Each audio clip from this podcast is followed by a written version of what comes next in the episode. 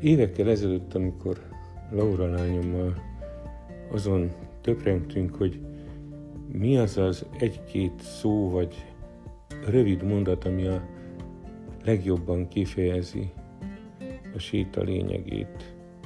Kerestük, ahogy ma mondják, az audiológót. Akkor egyszer csak született egy mondat Laura szájából. Séta a mostba. Séta a mostba. És igen, ez mindent kifejez. Azt, amikor cipeled magaddal a múltat, és mindig visszaránt. Azt, amikor a jövőtől szorongasz, vagy csak azt tervezed, és vagy a voltban, vagy a lesz, leszben, csak éppen a mostban, abban, ami most éppen van, abban nem vagy. Divat is manapság beszélni arról, hogy a jelenben élni. És sokan azt mondják, hogy miért foglalkozzunk a múlttal, amikor az már nincs itt? Az csak volt, sehol sem fogható meg. Volt. Miért hagyjuk magunkat tipródni azon, hogy mi és hogy történt? Érkezz meg a jelenbe. Ne foglalkozz a múlttal. Mekkora fogás ez? Mert hogy amikor azt kérdezi valaki, hogy hogyan és miért hatna rám a múlt, amikor az már elmúlt, miért vájkálnánk benne, akkor egyetlen egy apróságot felejt el. Minden ö, balesetnek annyi története van, ahány tanú volt jelen. Mindenki egy kicsit másképp látja. Egy házasságban írja a Vállás lélektana című könyv, két házasság van, a női és a férfi. Vagyis mindannyian más muzit nézünk. A testvérek, a családtagok másként emlékeznek már a történés pillanatában arra, amit átéltek, hát még aztán az idő távlatából, ahol tudjuk az emlékezet működésére vonatkozó kutatásokból, hogy mennyi mindent változik, hogyan transformálódik az emlék. Na de ha transformálódik, ha már a születése pillanatában másként éljük meg azt az élményt, és aztán hordozzuk magunkban azt a muzit, azt a filmet, azt az élmény szőttest, hordozzuk magunkban, akkor az most ott van bennünk.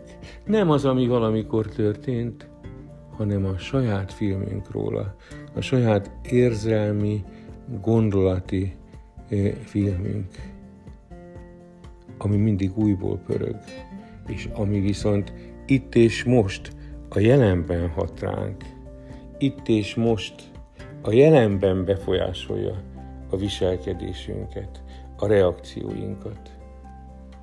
Tehát amikor arról beszélünk, hogy megérkezni a jelenben, akkor nem arról van szó, hogy úgy csinálunk, mintha nem történt volna semmi, úgy csinálunk, mint a közünk nem lenne a valamikori történéseinkhez, hanem megértjük, elfogadjuk és tudomásul vesszük, hogy van bennünk valami leképeződés a múltunkból, aminek lehet, hogy kevés köze van a tényleges történésekhez, az szinte csak apropója vagy kiinduló pontja volt.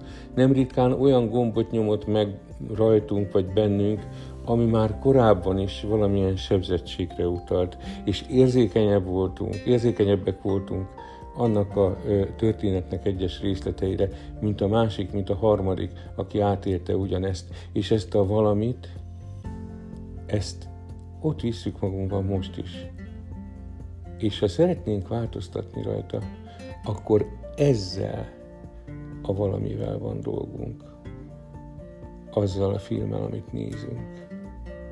Azzal kell dolgoznunk. És a sétának a célja, a belső utazásnak a célja, a lélektani munkának a célja, akár egy családállításnak, akár egy, egy, egy hipnokócsingnak, akármilyen olyan belső munkának a célja, amelyik úgy akar szabaddá tenni bennünket, hogy megérkezhessünk a jelenbe, annak ezzel a bennünk élő, mai szóval, narratívával kell dolgoznia. Annak az átkeretezésével, annak a más módon történő megélésével oda kell visszamenni, kell. Nincsenek kellek, tudjuk, oda érdemes visszamenni abban a biztonságban, amiben kísér bennünket valaki, aki ennél az újjászületésnél bábáskodni tud, aki meg tud védeni minket attól, amitől rettegünk, hogyha visszamegyünk és újból átéljük teljes mélységében azt a jelenetet. De most már talán kicsit másként.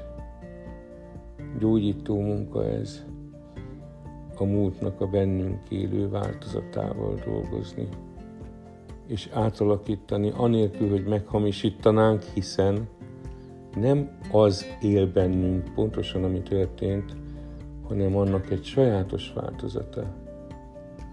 Így látom én, és így tapasztalom sétáról sétára azt, hogy ránk a múlt, vagy nem, és ha igen, akkor hogyan.